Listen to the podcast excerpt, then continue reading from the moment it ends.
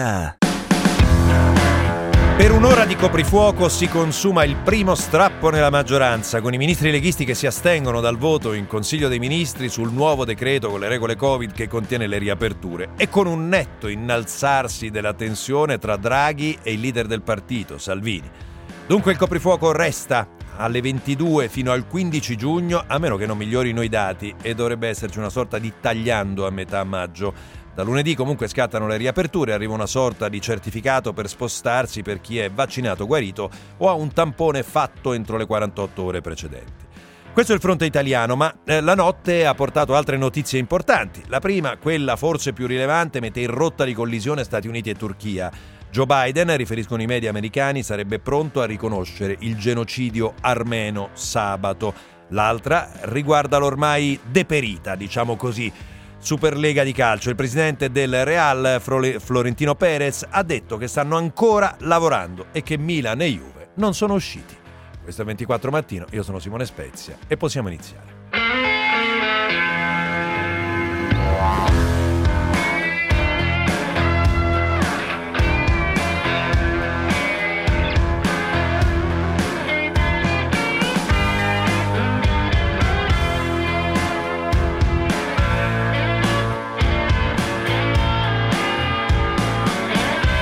24 Mattino di Simone Spezia.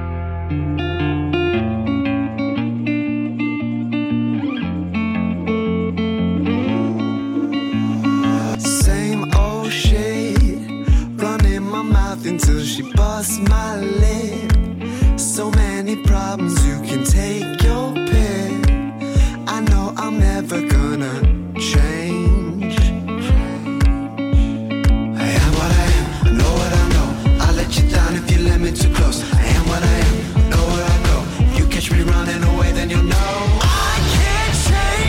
Cari ascoltatrici e cari ascoltatori, eccoci, sono le 6.32 minuti di giovedì 22 aprile e, e niente, si torna a casa alle 22. No shame. Spend all my money. C'è Peter Bescapei in regia, eh, che tanto noi svegliandoci così presto, ma, ma che ci importa? scuote la testa, Peter, scuote la testa. Danilo Di Trani in assistenza, Alessandro Marco Tulli in assistenza e redazione.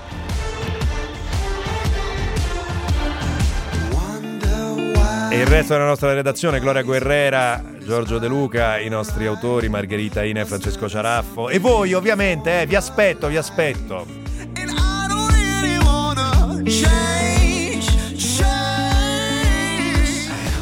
Assatanati coprifuochisti o seguaci del Liberi Tutti? Catch me running away, then you'll know. I can't change. 349 238 6666 per i vostri WhatsApp e WhatsApp audio. E i nostri canali social Instagram e Facebook. 24 mattino e Twitter ovviamente. eh. Allora, iniziamo, iniziamo.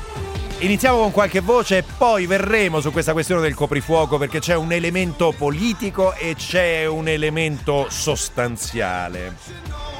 Le voci, le voci. Iniziamo dal Movimento 5 Stelle, va Laura Castelli. Simo, ma poi ci sono scelte che mano a mano si potranno rivedere nei- anche nelle prossime settimane, eh, basta farlo direi con onestà intellettuale, ecco, non è più un momento in cui possiamo giocare di politica, ehm, va fatto seriamente proprio per non tornare indietro. Salvini che spiega così perché i ministri della Lega hanno votato contro. I Oh, ministri della Lega non hanno votato il decreto che, che dal nostro punto di vista eh, volevamo più coraggioso. Eh, io penso che fidarsi degli italiani sia fondamentale. Sì, scusate, non è che hanno votato contro, si sono astenuti. Il voto contro sarebbe stato ovviamente molto più duro. Eh, ancora Salvini. discrimina fra lavoratore e lavoratore, fra imprenditore e imprenditore. Eh, per assurdo, io settimana prossima, se Roma fosse zona gialla, potrei andare a vedermi il balletto o andare a teatro, ma non posso bermi un cappuccino la mattina o farmi un piatto di, di- di pasta eh, la sera se uno non ha due tavolini all'aperto. E questo è più sulla parte delle chiusure. Certo, l'idea di Salvini che va a vedere il balletto è, è curiosa, è affascinante, però magari invece è un appassionato, eh? è un appassionato e non lo sappiamo. Il lago dei cigni, Salvini al lago dei cigni. Tajani di Forza Italia. Si può migliorare, arrivare dalle 22 alle 23 e inserire alcuni settori nel campo dello sport e il wedding che rischiano di essere esclusi ingiustamente. Così Tajani di Forza Italia. Veniamo innanzitutto al punto sostanziale e poi arriviamo al punto politico. Un eh, ascoltatore chiede: ma a cosa serve il coprifuoco? Dal punto di vista scientifico, le indicazioni che abbiamo sono miste, nel senso che ci sono alcuni dati presi in Gran Bretagna ehm, eh, durante il periodo di lockdown più duro, presi dal Canada, dove abbiamo degli stati che hanno applicato il coprifuoco e stati che non li hanno applicati, che ci dicono che unito ad altre misure è utile a ridurre il contagio. Queste le ricerche che sono state fatte. Uh, c'è una questione, se volete, un po' di buonsenso sulla quale eh, ragionano gli esperti, dicendo se io tolgo il coprifuoco faccio sì che si sviluppino più assembramenti di sera. Gli assembramenti di sera sono più difficili da controllare, devo mettere in campo una quantità di forze dell'ordine che non sono in grado di mettere in campo e quindi è meglio avere il coprifuoco perché mi consente un controllo maggiore, cioè invece di controllare ogni singolo assembramento eh, posso, mm, è, più facile perché c'è una regola che dice questo. Poi sull'allungamento di un'ora uh, possiamo ragionare all'infinito. Dall'altra parte mi viene da dire, ma non è che sia un sostenitore, cioè quello che vi sto portando sono, sono le indicazioni che arrivano, ehm, non è che sia un sostenitore del coprifuoco. Dall'altra parte si può dire che se la regola permane quella di eh, consentire a una persona che ha finito di mangiare alle 22 con lo scontrino del ristorante di tornarsene a casa come era prima, eh, sì, c'è una certa perdita, ma non è enorme. Tenete presente anche che molti paesi stanno continuando ad applicarlo. La famosa Madrid, della quale abbiamo raccontato, nella quale eh, ovviamente ci sono dei margini di libertà molto più ampi, ha un coprifuoco in vigore dalle 23 alle 6. Chi, chi, è stato in Spagna e chi sa che ora mangiano gli spagnoli sa che coprifuoco alle 23 vuol dire che alcuni non hanno nemmeno iniziato a fare l'aperitivo. Eh, questo per dare, per dare, per dare l'idea. Eh, questo non vuol dire sostenere il coprifuoco, ma vuol dire semplicemente che ci sono degli elementi da tenere presenti. Detto ciò, c'è una questione politica. Eh. Sentiamo innanzitutto dal PD Malpezzi. La politica sta cercando di dare tante risposte, il problema è che atteggiamenti come quello della Lega impediscono che queste risposte arrivino con una voce sola e questo non fa bene agli italiani perché li confonde, porta poca chiarezza, che non possono sostenere il governo solo a giorni alterni oppure una settimana va bene, votano insieme e la settimana dopo lo stesso concetto, come ha fatto Salvini oggi, non viene più rispettato. L'impressione personale è che mm, un'analisi, se volete, è discutibile e anche di questo possiamo parlare e sono mm, ben contento di avere le vostre voci su questo, è che eh, questa prova di forza di Salvini sia in realtà una prova di debolezza, perché chiaramente sente il fiato sul collo di categorie alle quali ha promesso molto, sente il fiato sul collo dell'opposizione di Fratelli d'Italia. Tra poco alle 6.45 avremo Fabio Rampelli, eh, Fratelli d'Italia che sta spingendo sulle, riapur- sulle, riaperture molto più a fondo di quanto non stia facendo la Lega e chiaramente fanno riferimento alla stessa area politica. In termini di consenso ha pagato l'appartenenza a questo governo, la scelta di stare con questo governo, Salvini e i dati degli ultimi sondaggi lo dimostrano e quindi, e quindi è chiaro che questa potrebbe essere, se non, non, una prova di forza, ma una prova di debolezza, una prova o un tentativo di recuperare un pezzo di consenso anche in vista di elezioni amministrative che si fanno sempre più vicine. Come sappiamo, si voterà in autunno. Nel frattempo, qua, quelli del, di Io apro creano un governo ombra. Con la conferenza stampa di oggi chiediamo le riaperture immediate per tutte le attività. Stiamo per la prima volta dando un messaggio come governo ombra, il governo io apro ovviamente è un governo provocazione, ci siamo autonominati ministri di questo governo per darci una struttura e stiamo chiedendo a tutti quelli che vogliono aprire di aderire per non morire e non chiudere le proprie attività una volta per tutte. Va bene, eh, torneremo sulle regole appena avremo il testo del decreto. Come sapete avremo con noi il comandante, lo, lo chiameremo sicuramente il comandante Castellone a farci il punto, come di consueto, su, eh, sulle regole, su cosa possiamo fare e cosa non possiamo fare. Intanto fatemi andare più in generale sulla pandemia. Oh, dice benissimo, benissimo. Il professor Garattini, dice tutta questa sceneggiata però a domanda precisa, all'aria che tira, eh, gli, chiede Mirta Merlino, ma professore, eh, ma eh, stiamo facendo tutte queste sceneggiate su Johnson Johnson e AstraZeneca, ma se avessimo solo Johnson Johnson... Se avessimo solo Johnson Johnson, dovremmo farlo a tutta la popolazione senza se e senza ma. Assolutamente, assolutamente, ma i benefici sono straordinari rispetto ai rischi e okay. noi corriamo molti più rischi a prendere l'automobile che non a fare il vaccino. Ieri è tornata fuori un'annosa questione, quella su come vengono calcolati i morti da Covid. L'ha tirata fuori nuovamente il professor Zangrillo. Ho qualche dubbio, nel senso che ho parlato di eccesso di mortalità, nessuno lo può negare, però ho anche detto che eh, se qua fuori una persona sconosciuta, un nostro nemico, dovesse malauguratamente avere un infarto, viene portato al San Raffaele e incidentalmente risulta positivo al Covid e poi purtroppo dovesse venire a mancare, quella persona è un morto Covid. Per cui questi dati che purtroppo collocano l'Italia in modo, diciamo, non lusinghiero, verranno sicuramente rivisti. Però, però delle due l'una, delle due l'una. Eh, o, o il professor Zangrillo oh, parla senza avere esattamente contezza di quali siano le regole, oppure al San Raffaele le regole non vengono applicate, perché le regole che sono date dal, eh, dal Ministero della Salute, dall'Istituto Superiore di Sanità e dal... Eh, dall'Organizzazione Mondiale della Sanità sono molto precise e prevedono questo, sono facilmente reperibili sul sito del Ministero. Eh. Come si classifica un morto per Covid? Uh, decesso occorso in un paziente defini- ci vogliono una serie di condizioni, tutte insieme un paziente definibile come caso confermato microbiologicamente, ossia che ci sia stato un tampone molecolare, presenza di un quadro clinico e strumentale che suggerisca Covid-19, assenza di una chiara causa di morte diversa da Covid-19. Quindi se uno arriva con un infarto e muore per infarto in ospedale, anche se ha il Covid, viene classificato come infarto. Questa è la regola, è la regola.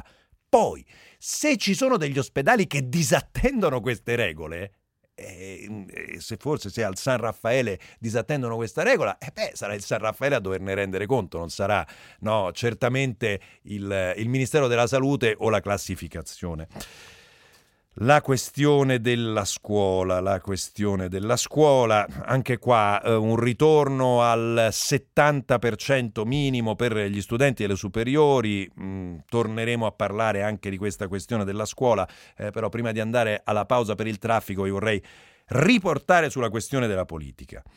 Eh, la questione della politica tiene ancora al centro la vicenda di Beppe Grillo e di quel video. Oh, ma io, guardate che è una cosa... Non, non ce la fanno, non ce la fanno i parlamentari del Movimento 5 Stelle, non ci riescono. Sentite Laura Castelli. E dall'altra la comprensione per le parole di un padre che peraltro è un uomo che conosciamo e che eh, vengono strumentalizzate dal punto di vista politico. Detto questo, il lavoro importante del movimento è stato ricordato da molte donne, come diceva lei, e riguarda norme che hanno cambiato questo paese sul tema della violenza sulle donne.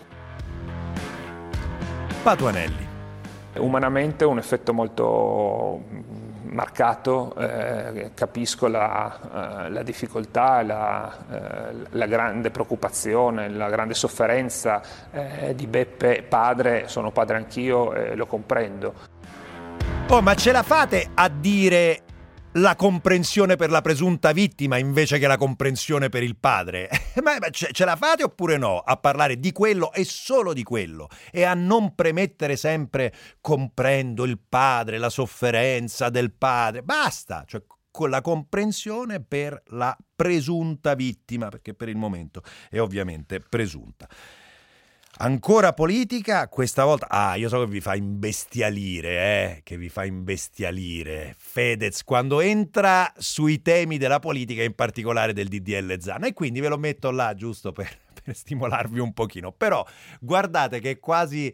Eh, è, è, diverte- è, divertente questo fatto che un influencer si metta là e un rapper, un cantante famoso si metta là a disquisire di questioni che fanno parte della procedura parlamentare e la procedura parlamentare il blocco è arrivato uh, al DDL Zan eh, dal senatore Ostellari che presiede la commissione giustizia Fedez Qual è la nuova scusa tra le roboanti scuse che in questi mesi ha accampato Stellari? La nuova scusa è che questo disegno di legge potrebbe spaccare il governo. Peccato che questa è una legge di iniziativa parlamentare. Il Presidente del Consiglio Draghi si è pronunciato sulla Superlega perché è fondamentale pronunciarsi sulla Superlega, proprio, sono le vere priorità del Paese. Su DDL Zan non ha detto niente, quindi non c'entra nulla col governo.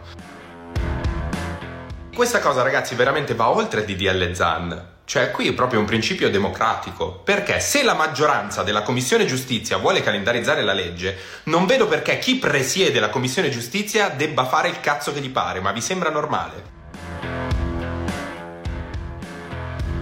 Ed ecco qua, ecco qua. Mm, l'attacco diretto ad Ostellari che fino a ieri penso che il 90% delle persone non sapessero chi era e improvvisamente con Fedez diventa un personaggio famoso, il traffico.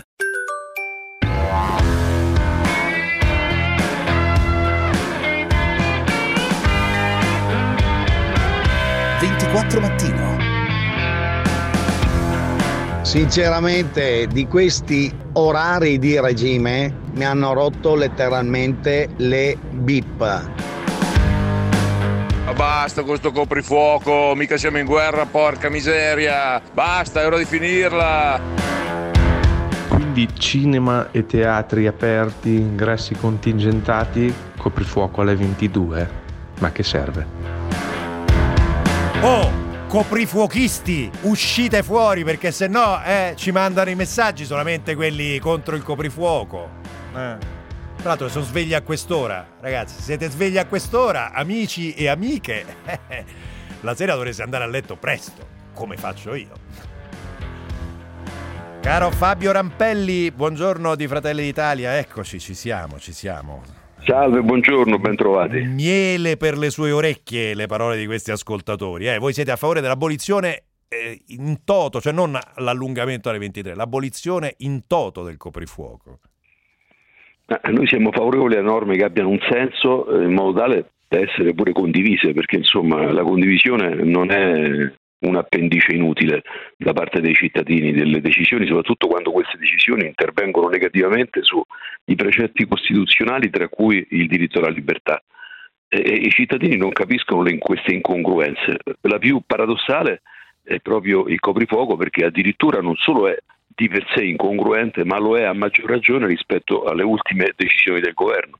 Perché se si consente ai ristoranti, ancorché eh, con, dotati di spazi esterni di eh, poter fare il loro mestiere in orario serale, quindi di servire la cena, eh, eh, diventa impensabile che il tutto accada entro e non oltre le ore 22, quindi o è una sorta di incentivo a trasgredire la legge, trasgredire le regole, eh, oppure comunque questa norma va rivista, mm. fermo restando che per sì. noi non ha senso in assoluto il coprifuoco perché la notte non ci risulta che ci siano eh, assembramenti, se il tema è beh, quello beh, della, qualche, della beh, movida... Beh, Rampelli, abbia pazienza, qualche assembramento la notte c'è e no, è magari anche difficile controllarlo per le forze dell'ordine, che mm, lo sappiamo, gli uomini non sono tantissimi, sono destinati anche a altro, no?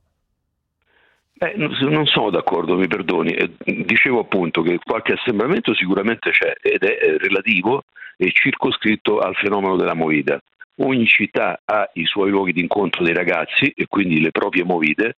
Le forze dell'ordine sono perfettamente in grado di impedire e sanzionare la movida se si vieta la movida. Non è che per colpire la movida si possono bloccare 59 milioni di persone in Italia eh, perché non mi sembra cioè, come colpire una zanzara con bazooka, insomma, è, è una misura totalmente eh, in eh, dissintonia eh, con la Costituzione e con le libertà fondamentali dei cittadini. Eh, Senta Rappelli, come sa, eh, come ha visto, si è consumato il primo scontro, primo, il primo innalzamento de- forte della tensione all'interno della maggioranza di governo su questa questione del coprifuoco. Eh, come giudica quello che è successo ieri in Consiglio dei Ministri? È una questione puramente politica quella di Salvini? Un, no, magari sente un po' anche il fiato sul collo vostro, per così dire.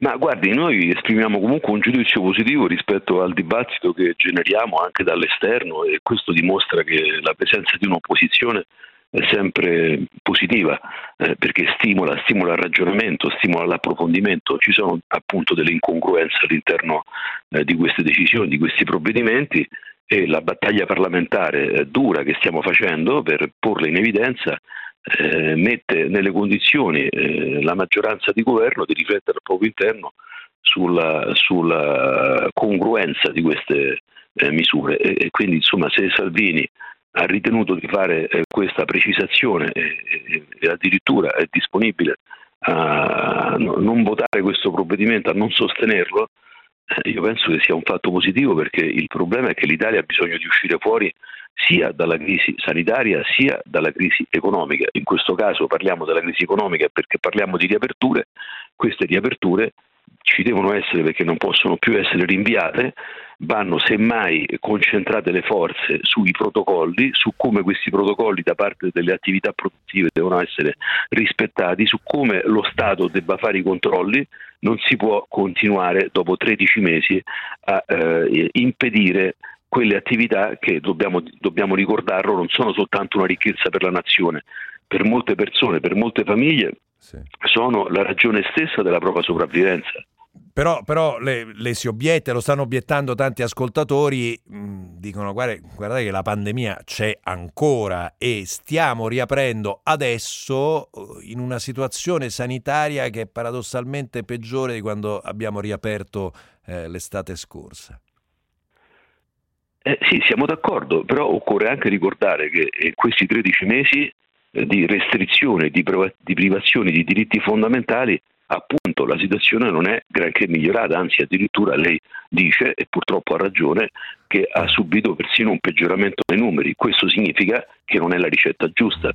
La ricetta giusta è la cura, la ricetta giusta è la vaccinazione e non abbiamo vaccini, la ricetta giusta è i, i protocolli severi e eh, il rispetto di questi protocolli per ogni categoria, eh, la ricetta giusta è soprattutto intervenire sul trasporto pubblico laddove esistono gli assembramenti quotidiani soprattutto, ma non solo nelle grandi città e dove lo Stato ha una responsabilità o diretta perché parliamo di trasporto pubblico collettivo o indiretta attraverso regioni e comuni e non ha fatto assolutamente nulla o, mo- o molto poco. O molto poco, di questo abbiamo parlato spesso. Senta Rampelli, eh, a proposito di concorrenza con la Lega, chiamiamola così, c'è la questione della mozione di sfiducia a Speranza che mh, mm, eh, è stata calendarizzata, mh, mm, si voterà il 28 di aprile. La Lega ha dichiarato ieri che voterà no a questa mozione di sfiducia. Noi ne abbiamo parlato l'altro giorno, tra l'altro, proprio col senatore Salvini, che era nostro ospite. Eh, come giudicate questa eh, presa di posizione di quello che è un vostro alleato ancora fino, fino a prova contraria? Ma, eh, l'alleanza del centrodestra permane in vita e prescinde anche da questa fase di eccezionalità in cui abbiamo fatto noi e gli altri partiti del centrodestra, c'è cioè anche Forza Italia, eh, scelte eh, dissimili.